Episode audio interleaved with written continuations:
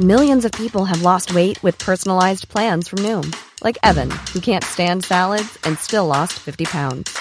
Salads, generally, for most people, are the easy button, right? For me, that wasn't an option. I never really was a salad guy. That's just not who I am. But Noom worked for me. Get your personalized plan today at Noom.com. Real Noom user compensated to provide their story. In four weeks, the typical Noom user can expect to lose one to two pounds per week. Individual results may vary.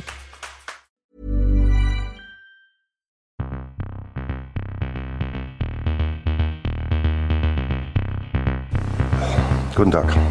Meine Herren, es gibt vier Fragen, vier Antworten. Die Fragen, die stelle ich und die Antworten gebe ich auch. Da lache ich mir doch einen Arsch ab. An Stefan Effenberg kann man nichts dafür. Ja. War das klar und deutlich?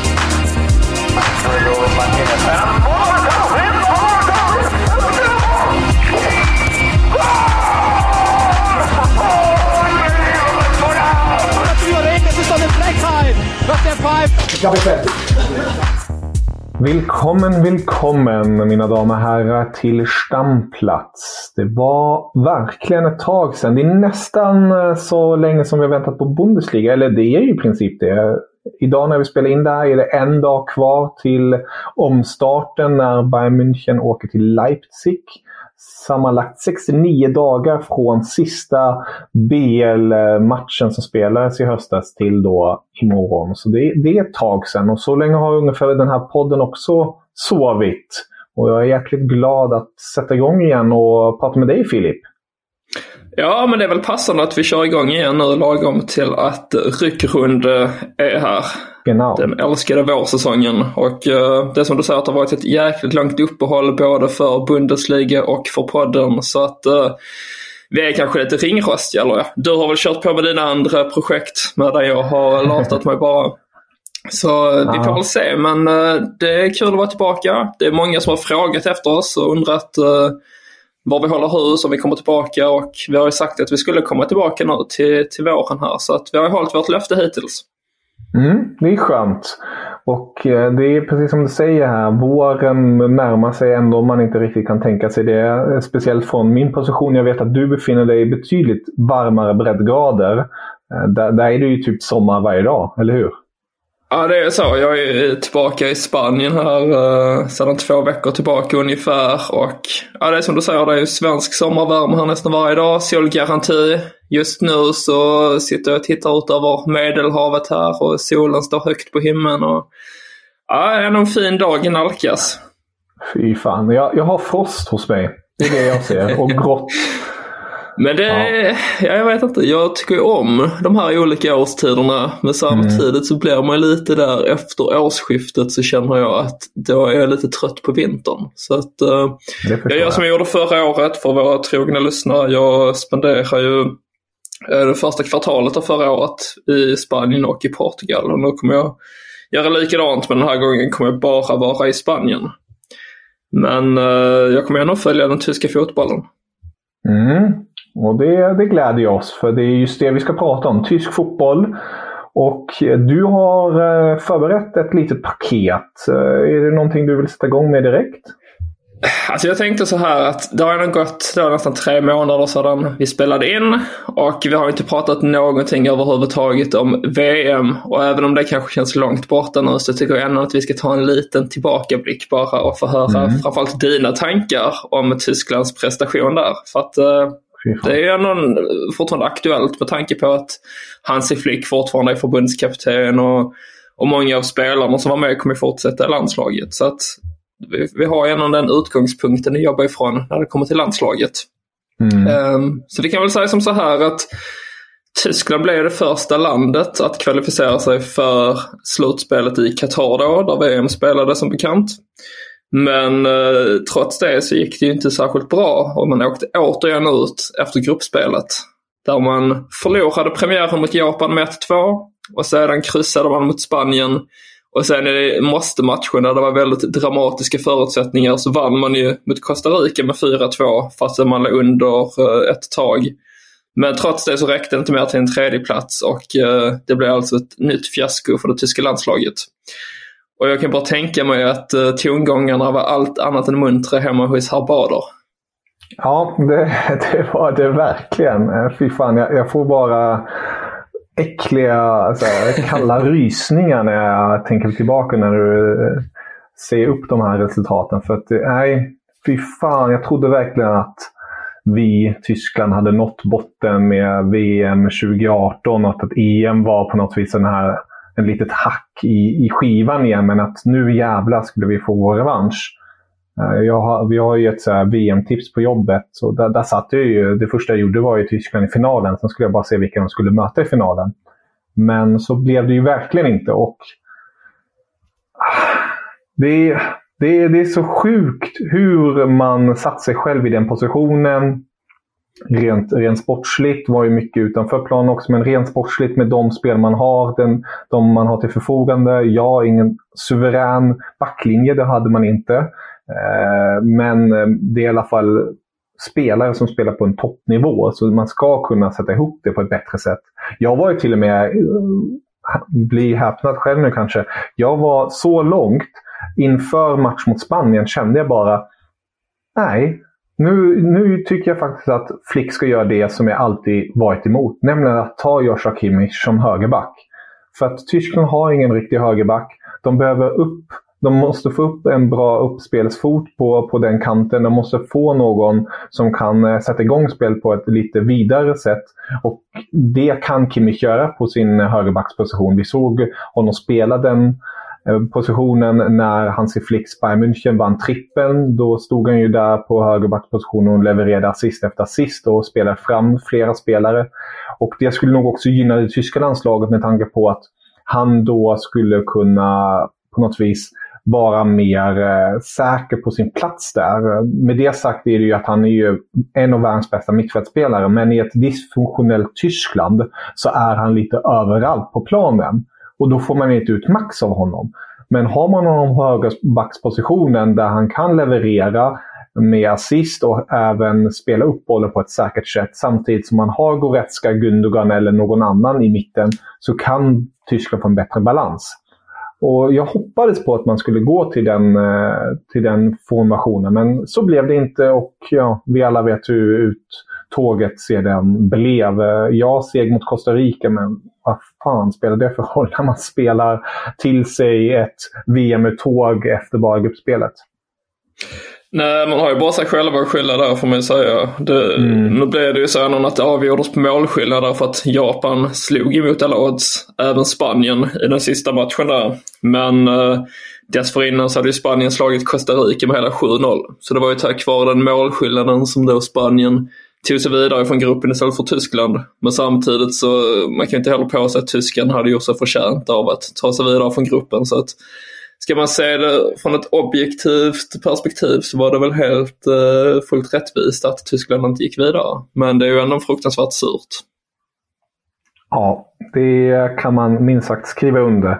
Nu, nu är allt hopp och eh, bara alla blickar mot EM 2024 på, på hemmaplan. Då, då måste det bli annorlunda. Mm, ja, men jag tänkte just det att vi har ju, vi hade ju nu ett uppskjutet EM. Det blev ju för förra året, för nu har det blivit nytt år 2023 då. Men 2021 så spelades ju EM och sen förra året, för en månad sen bara typ, så, så var det då VM. Men nu dröjer det ju först fram till sommaren 2024 innan vi har nästa mästerskap. Och eh, även om det eh, snackades lite om att Hansi Flick kanske skulle få gå som förbundskapten så kommer han ju sitta kvar. Eh, tycker du det är helt rätt val av DFB, det vill säga det tyska fotbollsförbundet? Ja, definitivt. Ändå om jag är sur på honom över en del val han gjorde under VM så har jag fortfarande förtroende för honom. Samtidigt, om man ska vara krass, skulle Flick gå, vem, vem tusen skulle man ta in? Ja, Torshäll, men jag Joakim vet inte. Löv. Joakim Tänk dig den annan, sparka Flick och sen tar man tillbaka Löv. Ah, herregud, det var ju någon, eh, nu har jag inte namnet på den italienska tränaren, men i Salernitaro i, i veckan tydligen så kickade de tränaren och sen hittade de ingen ny så tog de tillbaka honom efter typ 48 timmar. Ja, jag läste Som... också det. Men det känns väldigt typiskt Italien också. Man har ju ja. sett där, eh, det är inte första gången, alltså nu, detta var ju ändå en extrem nivå, men det känns som det händer titt som tätt att samma tränare kommer tillbaka i samma säsong. Det är lite mm. Bruno Labbadia-stilen. Bara att Exakt. det brukar nog gå några år emellan för hans del. Mm, det, det brukar göra det. Men nej, den enda jag skulle vilja se på den posten, eh, om inte Flick satt på den, det är Klopp. Och mm. det är ju inte aktuellt i nuläget, tyvärr. Det kommer ju hända, men eh, det kommer väl dröja några år innan det blir av, mm. skulle jag tro. Jag hoppas väl alltså... Även om det just nu inte går jättebra för honom i Liverpool. Hej, jag Ryan Reynolds. Recently, I asked Mint Mobiles legal team if big wireless companies are allowed to raise prices due to inflation. They said yes. And then when I asked if raising prices technically violates those onerous two-year contracts, they said, what the f*** are you talking about, you insane Hollywood ass?" So to recap, we're cutting the price of Mint Unlimited from $30 a month to just $15 a month. Give it a try at mintmobile.com slash switch. $45 up front for three months plus taxes and fees. Promo for new customers for limited time. Unlimited more than 40 gigabytes per month. Slows. Full terms at mintmobile.com. Millions of people have lost weight with personalized plans from Noom. Like Evan, who can't stand salads and still lost 50 pounds. Salads generally for most people are the easy button, right? For me, that wasn't an option. I never really was a salad guy. That's just not who I am. But Noom worked for me. Get your personalized plan today at Noom.com. Real Noom user compensated to provide their story. In four weeks, the typical Noom user can expect to lose one to two pounds per week. Individual results may vary. Cool. Nej, det gör du inte. Och sen vill han ha sitt år där, eh, vila. Eh, men som förbundskapten, all respekt. Alltså, så intensivt kan det väl inte vara. Det är intensivt under VM och innan, innan så, men under tiden då kan han ju ta lugnt. Så jag tycker definitivt du får då komma ihåg Kevin att du är en evighetsmaskin som bara kör på, kör på, kör på. Men uh, du vet, man vill också kunna hinna landa lite, ladda ja. batterierna och uh, hinna förbereda sig för nästa uppgift. Men, uh, nej, men jag håller med, det, det, är en helt annan sak än att vara klubblagstränare, absolut. Mm. Men jag tror samtidigt att det är klokt av Klopp att ska han kliva in i ett nytt projekt så ska han göra det med 100% fokus på det och hunnit reflektera och bearbeta det han har varit med om dessförinnan. Exakt. Ja, nej, det, det har du fullständigt rätt i Filip. Men eh, kan, kan vi stänga den här VM-kartongen nu? Eller, jag har en mer... sista fråga ja. innan, eh, innan vi gör det. Men den handlar inte så mycket heller om, eh, om det smärtsamma så. Utan mer det positiva egentligen. Och det är min fråga. Finns det någon eller några spelare du tyckte imponerade och som du gärna vill se mer av i det tyska landslaget framöver? Trots då att det slutade med ett fiasko. Jag förstår din positiva eh, inblick eh, i det här, men det blir nästan negativt för att det är knappt någon spelare som jag tycker eh, gjorde något bra framträdande. Förutom då Jamal Musiala som måste öva på sin, eh, eh, sina slu, eh, slut, eh, sina avslut i, i det tyska landslaget. I Bayern har han ju stått för betydligt bättre eh, avslut, men i, i Tyskland inte så. Um, däremot jag var ju glad att se Niklas Füllkrok. Vi pratade om inför VM och jag är glad att han ändå var en av få som levererade från det han kunde göra. Ehm, däremot har jag svårt att se att han ska på något vis kunna hålla uppe den här formen ända fram till, till EM. Då är han ju också 32 år gammal. Det är ingen ålder så, men ja, jag vet inte. Ehm, Med de spelarna jag saknade. Jag blir jävligt taggad nu på att se Florian Wirtz tillbaka i den tyska landslagsstressen och eh, se vad han kan hitta på där tillsammans med en Musiala också. Mm. Sen, sen får vi se helt enkelt vad som händer eh, och vilka offensiva pjäser och även defensiva pjäser Tyskland kan på något vis få fram. Eh, jag har gått med in i den ringhörnan faktiskt. Det är kanske att svära i kyrkan, men att man Neuer borde tacka för sig. Att man borde köra på Terstegen nu istället. Köra clean cut jag tror att det tyska landslaget behöver eh, en, en form av omstart igen. Eh, och då behövs också lite hierarkiskifte. Neuer är ju kapten och får man bort honom så tror jag att det kan bli en liten annan balans där. Ändå om jag tror att han är en väldigt sympatisk och bra kapten. Men jag tror att man behöver det här skiftet. Samtidigt som man har en Terstegen som eh, kan leverera på den högsta nivån. Och Neuer är ju som bekant skadad i detta nu och man vet inte hur länge han är borta. Så nej, jag, jag tycker skifte där. Och sen får man se lite, han fick, fick ju kritik för att han var väldigt biased när det kommer till Bayern München-spelarna under VM. Eh, och det, jag förstår ju det med tanke på att han är mänsklig och han har en relation till dem som är lite starkare till dem än andra. Men nej, Det, det, det behövs lite, lite ändringar där. Mm, det var förvånande med Neuer måste jag säga. Jag trodde att du uh, stod bakom honom i alla väder. Men uh, vi kommer väl komma in lite mer på honom senare tänker jag i och med att vi har Ja, vi kommer gå in på, på lite silly season senare och där är han mm. ju aktuell. Även om det inte är han som väntas röra på sig. Men uh, jag tänker då kanske vi kan diskutera lite mer kring, kring Neuers nuvarande status och ja, var han står helt enkelt. Det har varit mycket snack om honom under de här månaderna oh, ja. när vi inte har kört på den. Så att där finns väl lite att ta igen där. Det finns det verkligen. Det har du fullständigt rätt i. Um, jag tänker att vi ska fokusera på ryckrunde då, det vill säga vårsäsongen. Återkomsten av Bundesliga den andra halvan av säsongen. Um, vi är ju vana vid, som följer den tyska fotbollen då, att det är ett litet uppehåll under jul och början på det nya året. Men att det är så här långt som det har varit nu, det är någonting nytt. Så att det känns ju lite som att det är en helt ny säsong som ska sparka igång här.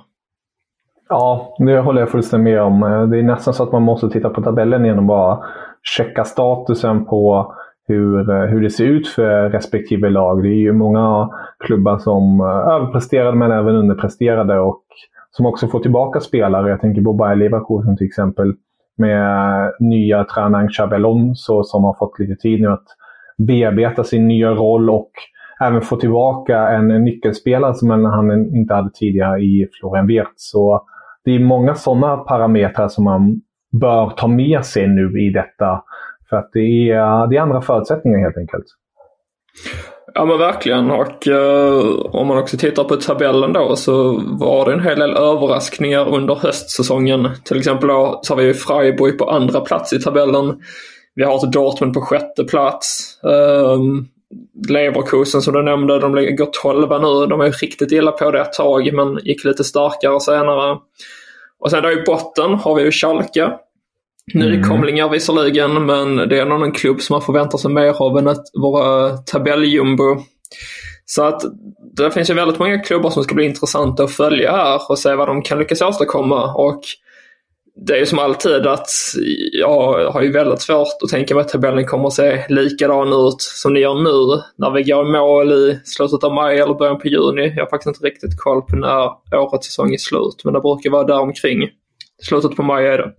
Mm. Um, så den lär ju möbleras om en hel del. Men uh, innan vi går närmare in på det så tänkte jag bara nämna lite vad vi har för uh, mer att se fram emot här. För att vi har då som du nämnde Bayern München åker till Leipzig, uh, inleds med ett riktigt toppmöte där. Och sen är det igång från och med den här helgen. Och sen nästa vecka så är det dubbla omgångar i ligan. Um, sen har vi även kuppen att se fram emot. Åttondelsfinalerna ska spelas och de tar sin början vid månadsskiftet så att de är alltså ungefär eh, en och en halv vecka bort kan man säga, eller två veckor. Och sen har vi då Europaspelet också och där har vi ju fyra tyska klubbar kvar i Champions League. Och sen är det det här nya playoffet då, både Europa League och Conference League. Men i Conference League så åkte Köln ut så att jag tror inte vi har några deltagare där längre. Det var väl ingen från Europa League som åkte ner dit. Nej, inte vad jag kommer nu på på rak arm. Jag tror du är rätt på det. Det är ju Union Berlin ska spela mot Ajax i Europa League-kvalet mm. och även uh, Leverkusen de möter ju Monaco där. Och sen har vi då i Champions League så är det Bayern München mot PSG, Dortmund mot Chelsea, Frankfurt mot Napoli och Leipzig mot City. Så att det är ju tuffa matcher för alla tyska klubbar får man säga. Oh ja, oh ja. Eh, hoppet finns där men eh, det är ju just nu motvind med tanke på statusen i respektive lag också. Eh, både Leipzig och Bayern har det lite tuffare. Precis, men det är väl så här det ska vara också tänker jag i slutspelet. Att det, det är sällan en enkel promenad där. Men det blir intressant att följa. Men det är fortfarande eh, nästan en månad bort innan vi har Europamatcherna att se fram emot. Så att vi kommer ju hinna komma in på det flera gånger innan det är dags. Men sen avslutningsvis då. Det vi alla ser fram emot mest det är ju återkomsten för Schweiz i Bundesliga. Mm. Eh, och framförallt kanske då HSV. Ska man ta steget upp till Bundesliga? Ja, det är den stora frågan. Men eh, den uh, ligan startar inte förrän nästa helg. Så alltså en vecka bort så är det dags även för Schweiz att kicka igång. Så jag tänker att vi eh, kanske kan rikta lite mer fokus mot Schweiz eh, inför nästa helg då. Vi, jag vet inte om vi spelar in två avsnitt nästa vecka till och med, i och med att det är omgång mitt i veckan också. Vi kan ju se. Det kanske vi gör. Mm. Vi får se vad tiden tillåter. Men uh, jag tänkte bara så att våra lyssnare har lite koll på, på hur datumen ser ut här framöver. Vad man har att se fram emot och när det är dags för det. Men eh, annars så tycker jag att vi ska rikta in allt fokus på, eh, på Bundesliga här. Ja, eh, härlig sammanfattning där. Som du säger, det, det är mycket som händer och vårsäsongen brukar ju alltid vara väldigt händelserik med både, både cup, slutspel och annat gott och blandat. Så ja, det är bara att hålla tag i något och njuta av tillställningen.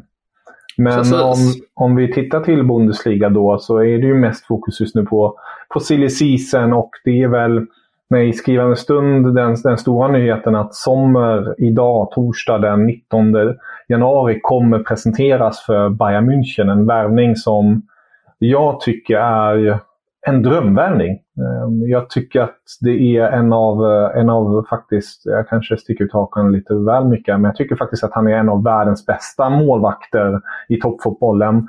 Ehm, väldigt underskattad målvakt eh, som självklart har sina brister, men att Bayern får in honom nu och att de pushade så hårt. Det var ju fram och tillbaka, fram och tillbaka. Det var ju från nu i helgen när det var det ena budet. Det var ju sammanlagt fyra bud som nekades av Glappach. Och på slutet trodde Glappach inte ens att Bayern skulle komma med ett nytt bud. Så de sa ju till Montpellier, klubben som de skulle köpa Jonas Omlin för, deras ersättare, att det inte kommer bli något i vinter. Men sen kom Bayern med ett tillbud och då fick Glappach ringa upp Montpellier igen och säga hej, vänta, vi, vi är på det igen. Och, ja, mycket fram och tillbaka, men nu eh, ser det ut som att Gladbach ska få Jonas Omlin, en annan schweizare, i målet och Sommer eh, går då enligt schweizisk media till hans drömklubb då, Bayern München, och får spela där. Ja, det ser ut att bli så. Men det är som du sa, att det har varit väldigt många turer fram och tillbaka och för egen del så trodde jag inte att det skulle bli av. För att dels kändes det lite så att varför skulle Gladbach vilja släppa Sommer mitt under säsongen? Och målvakter brukar inte eh, vara värda så jäkla mycket pengar. Så att jag trodde ändå att man skulle prioritera att ha att ha sin ledare och kanske då även sin bästa spelare under resten av säsongen. Men eh, nu blir det istället då av allt att döma att han lämnar. Och eh, man ska väl säga det att Sommer har ju varit i klubben sedan 2014. Så att eh, det är verkligen en Gladbach-profil som, eh, som nu lämnar klubben och det är väldigt tråkigt att se. Men det jag inte riktigt förstår det är ju vad är tanken efter den här säsongen? För att Manuel Neuer, han åkte ju skidor och bröt benet och blev borta resten av den här säsongen. Men sen från och med Kanske nästa... längre. Ja, kanske längre till och med. Men Mm. liksom, vad händer från och med nästa säsong då? Ska någon av Mm. dem finna sig att sitta på bänken? Mm. Alltså, det som jag har förstått ur, ur tysk media är att det kan finnas en klausul i Sommers kontrakt som säger att han får lämna i sommar. att Sommer får lämna i sommar. Eh, Det blir lite mycket där. Eh, Och, eh, Vi kan väl säga att sommar är ju sommar på tyska också. Exakt, så det blir en, ännu snurrigare. Ja, men du fick Men- ändå rätt. Sommar lämnar i sommar. Men ja. Ja, precis. Tack så mycket. Men eh, jag tror inte det. Jag tror att eh, Sommer är taggad och vill utmana Neuer. Och med tanke på att Neuers skada är lite oviss. De har huschat lite en del omkring det Neuer-lägret. Jag tror inte Neuer kommer vara tillbaka direkt till säsongstarten. Och med tanke på att Bayern ändå vill slåss på alla fronter, då måste de ha en stark, stabil målvakt mellan stolparna. All respekt till Sven Ulreich, men man behöver någon med högre kvalitet. Och ja, Neuers kontrakt går också ut sommaren 2024 i detta nu. Vi får se hur det går. Alltså det, bara, läget är ju galet. Alltså, från och med den första juli i sommar kommer Bayern München ha i München då Manuel Neuer skadad förmodligen.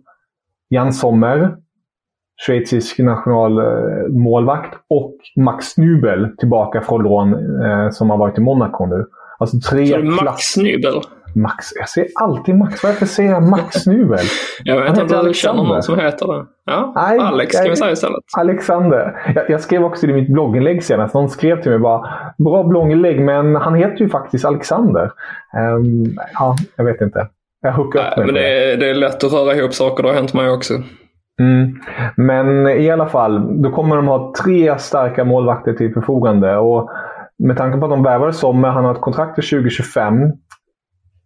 Jag, jag tror att Nybel, eh, jag vet inte, vi får se där om, om det blir något av eller om de säljer honom eller om han är okej okay med att lånas ut på nytt. Och uh, ja, eh, det, det, är jävligt intressant att följa det hela. Men jag tror Sommer kommer definitivt ta upp kampen med Norge. Alltså det jag tänker på det är också hur kränkt Neuer blev när Nybel värvades in från Schalke för, vad kan det vara nu, är det två, tre år sedan? Mm. Uh, han kom. Och 2020 det var ju liksom snack om att Neuer typ ville lämna Bayern München för att han tyckte att han, han såg sig själv liksom petad på något sätt. Eller, Mm. ja, jag vet inte. Han, han kände sig kränkt helt enkelt och då blev ju lösningen att man lånade ut Nybel. För det var ju snack då ett tag om att de skulle dela på speltiden. Men det ville Neuer absolut inte gå med på. Nej. att jag är väldigt svårt att tänka mig att han välkomnar Sommer med öppna armar här. Nej, det tror jag heller inte. Men det får han tugga i sig. Det är han som åkte på en skidresa, klumpigt nog. Tydligen var det inte de bästa förhållanden heller att göra det. Men han gjorde det ändå. Så Tänk så blir det slutet på, på hela hans karriär egentligen nu. Att det som Ja. du snackade om att han kanske ska bli petad i landslaget också. Han förlorar startplatsen i Bayern München och blir av med landslagsplatsen där. Uh, det är frågan om han har lust att spela vidare ens. Jag menar det är ju han har ju så länge betraktats som, om inte världens bästa målvakt, så är en av världens bästa i alla Mm. fall. Och att nu plötsligt finna sig att sitta på bänken i både landslaget och klubblaget, det har jag ju väldigt svårt att tänka mig att han skulle gå med på. Med tanke på att han är en riktig vinnarskalle. Jo, det, det har du rätt i. Nej, det, vi får återkomma till det. Men vi kan ju, om vi lämnar den här målvaktsgaten, eh, kan ju också säga att Bayern München har värvat in eh, en viss nederländare, Blind, Blind, hur man nu vill uttala det, från eh, Ajax. Han var dock på free transfer. Han rev kontraktet i vintras, precis innan jul. Väldigt passande för Bayern. Och Hernandez skadade sig under VM och eh, är långtidsskadad. Så Blind kommer in som en perfekt backup. Rutinerad, eh, kan sin grej, kan spela både mittback och vänsterback, även defensiv mittfältare om man så vill. Så det är ju en väldigt nyttig förstärkning, eller hur? Ja, men det skulle jag säga. Känns väldigt eh, mycket Bayern München över den. Att man snappar upp honom och eh, han har väl bara kontrakt säsongen ut också, vad man ju veterligen. Mm, stämmer bra det. De kommer Ja, så att man lyckas få till den lösningen. därefter. Mm. Ja, det är väldigt imponerande. Uh, så får vi se hur mycket han får spela. Men det känns ju som att uh, han kommer väl ändå få, få en del speltid. Förutsatt nu att Bayern München inte brakar ut mot PSG i Champions League direkt här. Och även skulle åka ut ur, ur cupen, men det tror jag inte kommer att hända. Så att vi, vi lär nog få se en del eh, blind i Bayern München. Så att det, det är en av de absolut största värvningarna skulle jag säga hittills under vinterfönstret. Det är väl Jan Sommer som, eh, som smäller högre, men nu är han ju inte helt klar än. Men eh, det är som du sa att allting talar för det. Och sen är det ju många saftiga rykten också som jag tänkte vi skulle komma in på lite senare. Men eh, om vi ska kolla på andra klara värvningar inom Bundesliga så har vi ju även Dortmund då som har slagit till. Man har ju Mm. värvat en norrman. Exakt. Ryersson från Union Berlin för att Thomas Monier har skadat sig. Så vill de ha lite uppbackning på den där högerbackspositionen och tagit in norrmannen. Det är roligt. Roligt nyförvärv. Ja, kommer ifrån Union Berlin där han spenderat de senaste åren och blivit lite av en eh, profil där. Det var ju väldigt, eh, det var inte ett öga torrt kan man säga när han lämnade huvudstadsklubben här för eh, bara ett par dagar sedan och skrev på för Dortmund.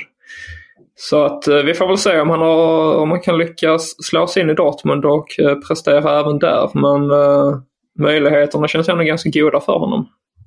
Verkligen. Ett Det är en position som de behöver förstärkning på. Så. Precis.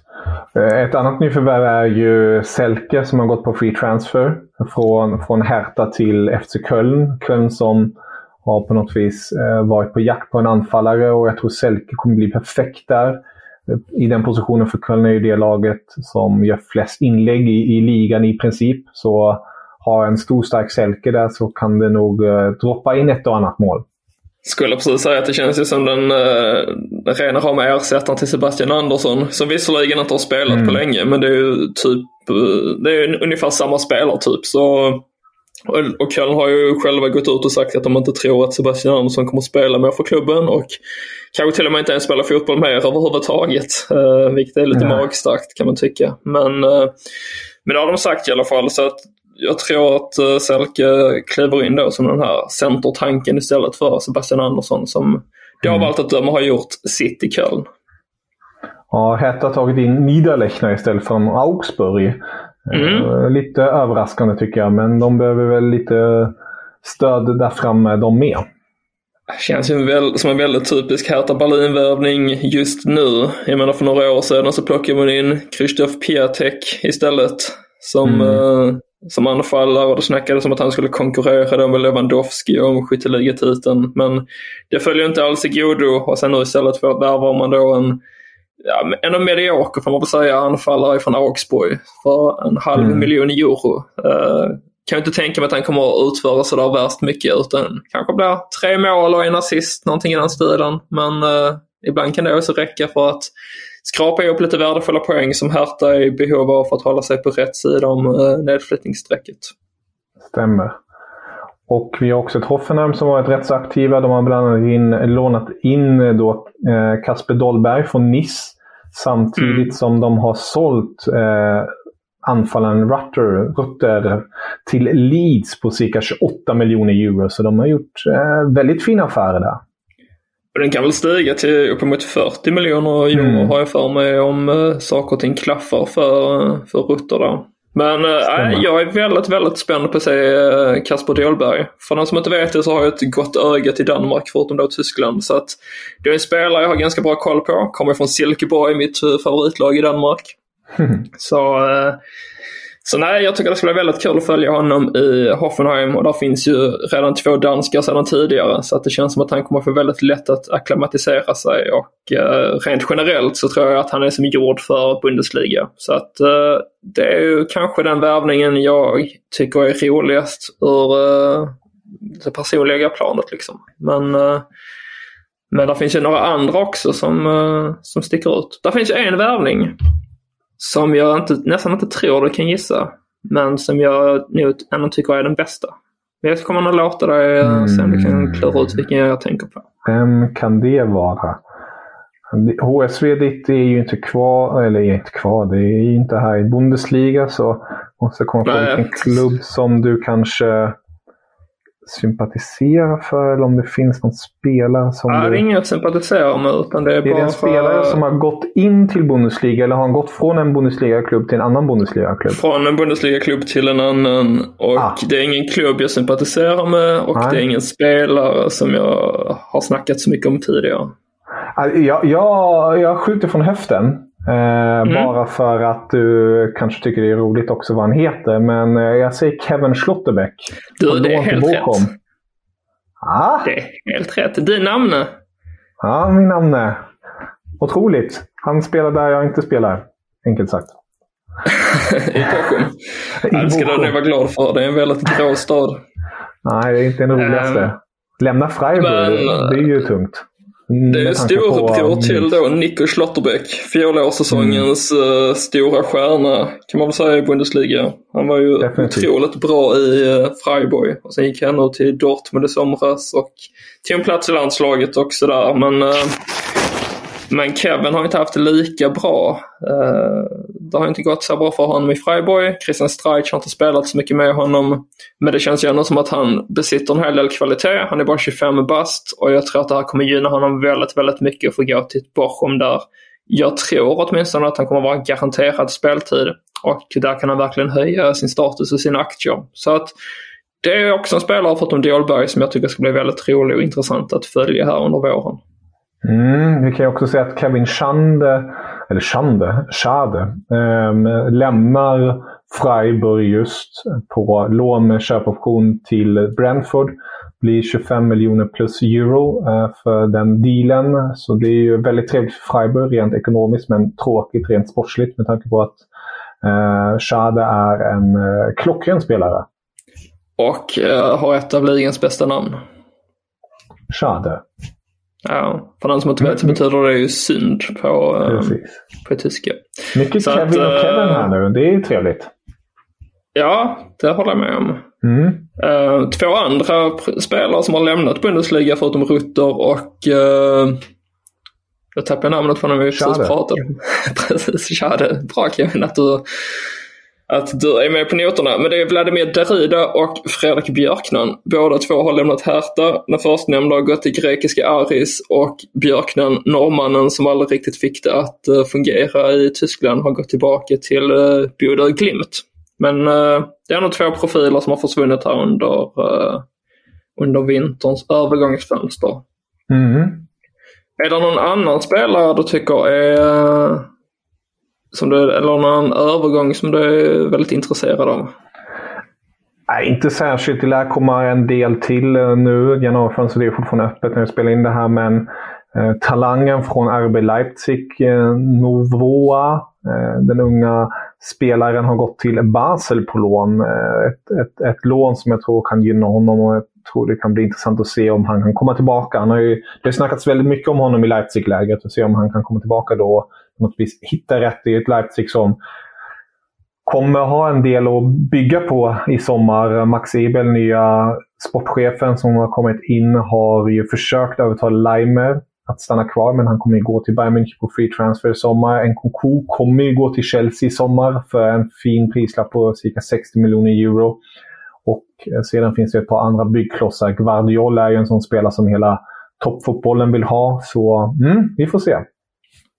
Jag tänkte vi kanske kan komma in på det antingen nästa veckas avsnitt eller lite längre fram på vilka profiler som kan tänkas lämna Bundesliga i sommar. Mm. För att även om det ryktas om många redan nu så till exempel Jude Bellingham snackas det mycket om såklart. Men det är inte så mycket som talar för att han kommer lämna nu mitt under brinnande säsong. Men däremot i sommar så är han ju väldigt aktuell från flytt. Men uh, vi kan ta mer om det senare. Mm. Jag kan Men bara säga nämna... Apropå alltså, Bellingham. Eh, Bellingham kom nu sen, så sent som idag från Sky att, att Liverpool eh, är fortfarande optimistiska. De, de har ju lite surt i, i Premier League, men de hoppas på att de kan mm. eh, få honom och de kommer erbjuda honom eh, möjligheten att bli den nya Steven Gerrard. Eh, I stora ord. Den där har jag hört tidigare känner jag. Men det är alltid ja. som med brittiska tabloider att det, det skrivs ju alltid och vad är det nu, är det 12-13 dagar kvar här av fönstret innan det stänger så att jag tror att varje dag kan vi förvänta oss att det kommer vara någon ny rubrik om Bellingham. Men jag kan lova dyrt och heligt på att han kommer att spela kvar i Dortmund även efter att vinterfönstret har bommat igen. Mm. Ja. Vi får återkomma um, till sådana övergångar senare. Jag tänker det. Det finns ju ändå en del som det ryktas om. Men innan vi går in på lite rykten så tänkte jag bara nä även nämna att Paxton Aronson är klar för Frankfurt. Lämnar Philadelphia. En väldigt talangfull spelare ska det vara. Och är ju även lillebror till uh, Leeds-spelaren. Vad är det nu han heter i förnamn? Brandon Aronson va? Mm. Precis. I, uh, i somras. Så att det är en ny profil också följa. Det är inte första gången som som eh, en Bundesliga-klubb värvar från USA och det brukar faktiskt falla ganska väl ut. Så att vi får väl hoppas att så blir fallet även den här gången. Och sen har vi även en spelare du är lite bekant med, Niklas Tauer. Mm. Jan Tauers kusin. kommer att spela i Schalke framöver.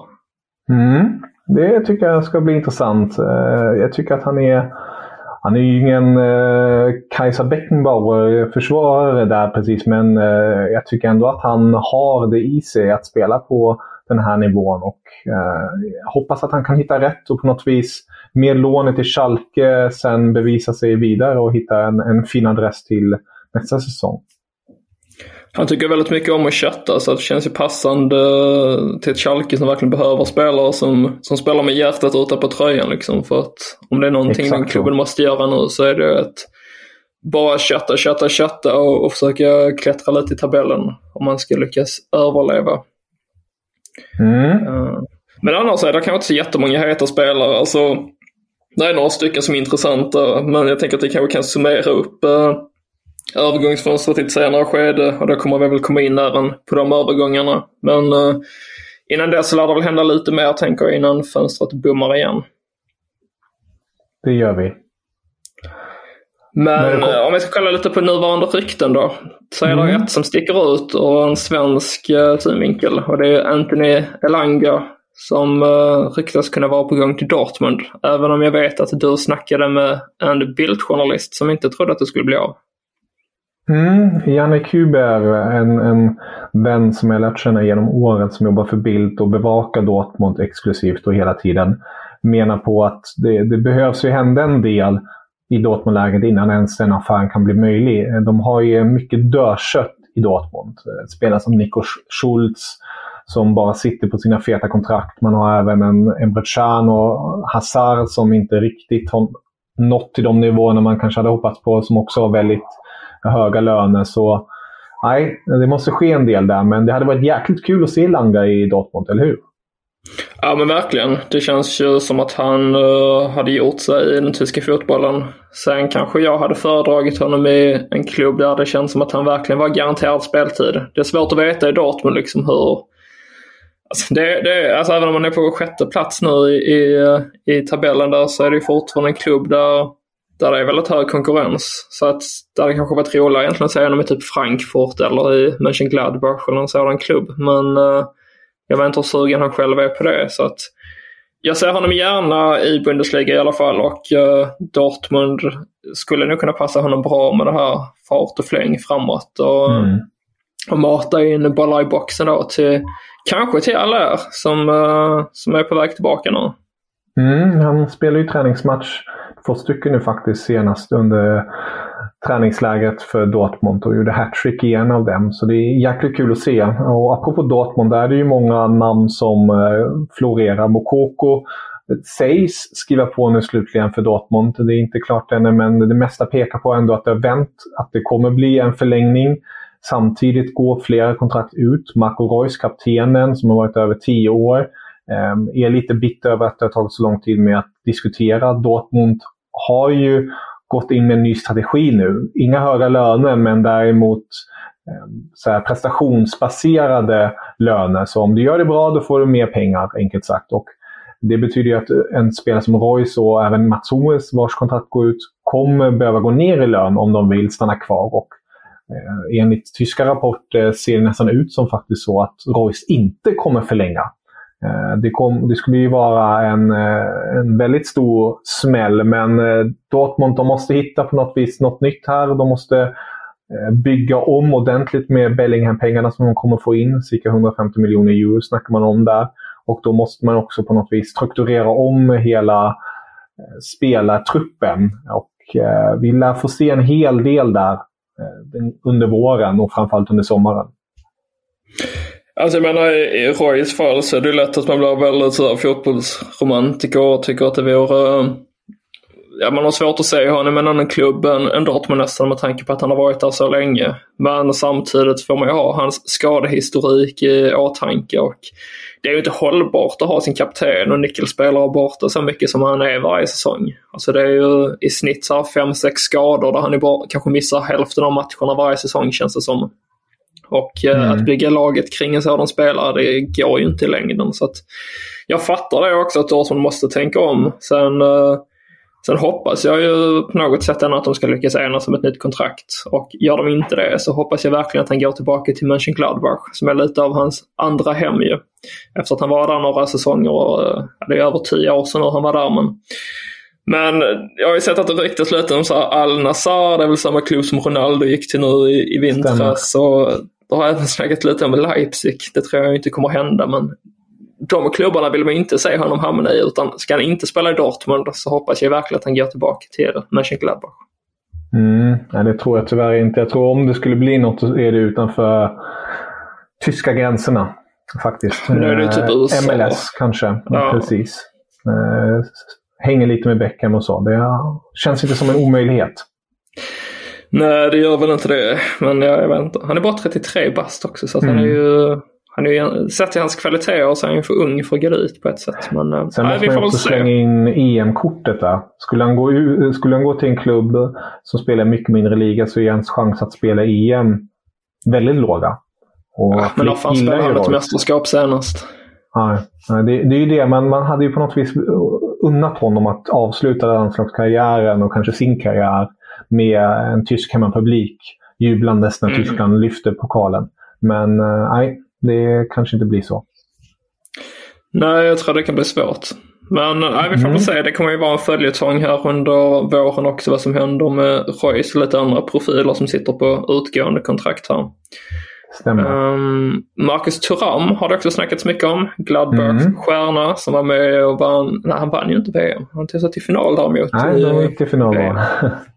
Och gjorde ju ändå en, en del pigga insatser skulle jag säga. Ett helt klart uh, godkänt VM för hans del. Men uh, det innebär också att det har lockat till sig ganska mycket intresse för honom. Och uh, bland annat så är det väl Chelsea som rycker i honom och det Mm. känns som att det är minst en handfull andra klubbar också som har nämnts vara intresserade. Men eh, mycket talar väl också för att han lämnar eventuellt redan nu i vinter. Men om inte nu så i alla fall till sommaren. Stämmer. Eh, Spelare även, eh, när vi pratar om fransmän, är ju Moani. Frankfurts supervärvning som de värvade i, i somras från Nantes för, för inga pengar alls. Um, sägs ju kosta väldigt mycket. Sportchefen Krösche i Frankfurt har sagt att han inte skulle tacka ja till ett bud på 100 miljoner euro under vinterfönstret. Däremot till sommaren, då skulle man nog kunna tacka ja till 100 miljoner euro.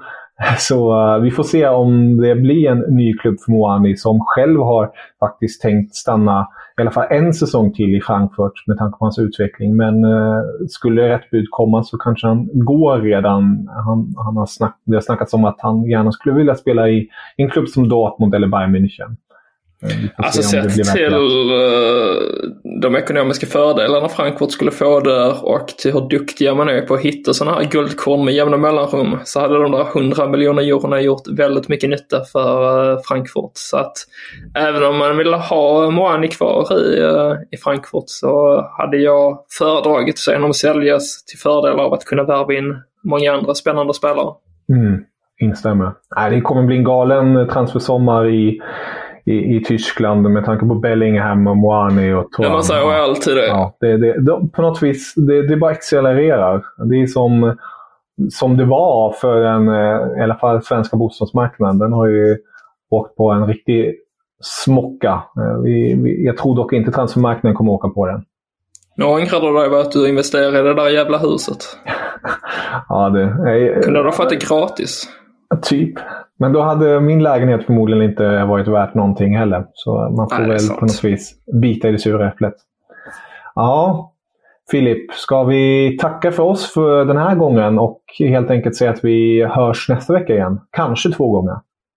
Ja, kanske två gånger. Jag hade ju absolut kunnat prata en timme till här om eh, bara uppstarten här av ligan liksom. Xabi Alonso, Leverkusen och Schalke då och, och mycket annat. Men eh, vi får väl nöja oss här för den här gången och eh, nu har vi i alla fall startat upp den här podden igen och eh, har eh, som ändamål att köra på säsongen ut och uppdatera er lyssnare om vad som händer inom den tyska fotbollen. För att även om inte fönstret kommer att vara öppet hela den perioden så kommer det ändå hända väldigt mycket annat kan jag lova. Så att eh, Oh, ja. ni får bara hålla utkik efter podden i er poddspelare och, eh, och njuta av våra fina stämmor när vi är tillbaka och spelar in. Exakt. Ni får jättegärna betygsätta också podden i era poddspelare. Ge oss feedback. Det, det hjälper oss att bli bättre. Och det uppskattar vi väldigt mycket också. Och skicka in frågor via Twitter eller tyck till helt enkelt. Det är roligt att interagera med er lyssnare. Det, det gör allt så mycket roligare. Men med det sagt Filip, sköt om dig så hörs vi snart igen. Du, tack detsamma. Så avslutar man med ett fint Auf Wiedersehen. Auf Wiedersehen. Guten Tag. Meine Herren, es gibt vier Fragen, vier Antworten. Die Fragen, die stelle ich und die Antworten gebe ich auch. Da lache ich mir doch einen Arsch ab. An Stefan Effenberg kann man nichts dafür. Ja. War das klar und deutlich?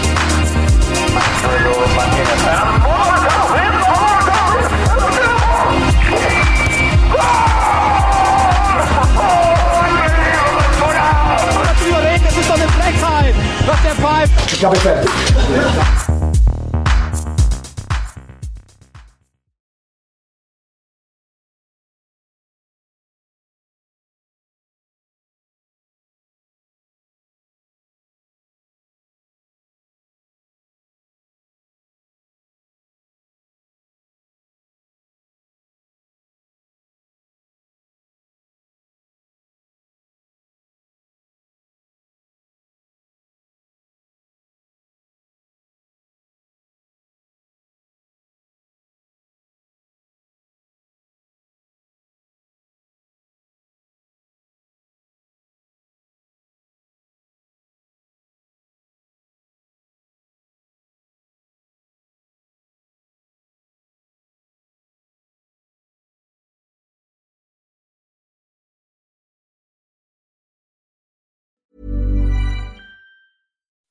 When you make decisions for your company, you look for the no-brainers. If you have a lot of mailing to do, stamps.com is the ultimate no-brainer. Use the stamps.com mobile app to mail everything you need to keep your business running with up to 89% off USPS and UPS. Make the same no-brainer decision as over 1 million other businesses with stamps.com. Use code PROGRAM for a special offer. That's stamps.com, code PROGRAM.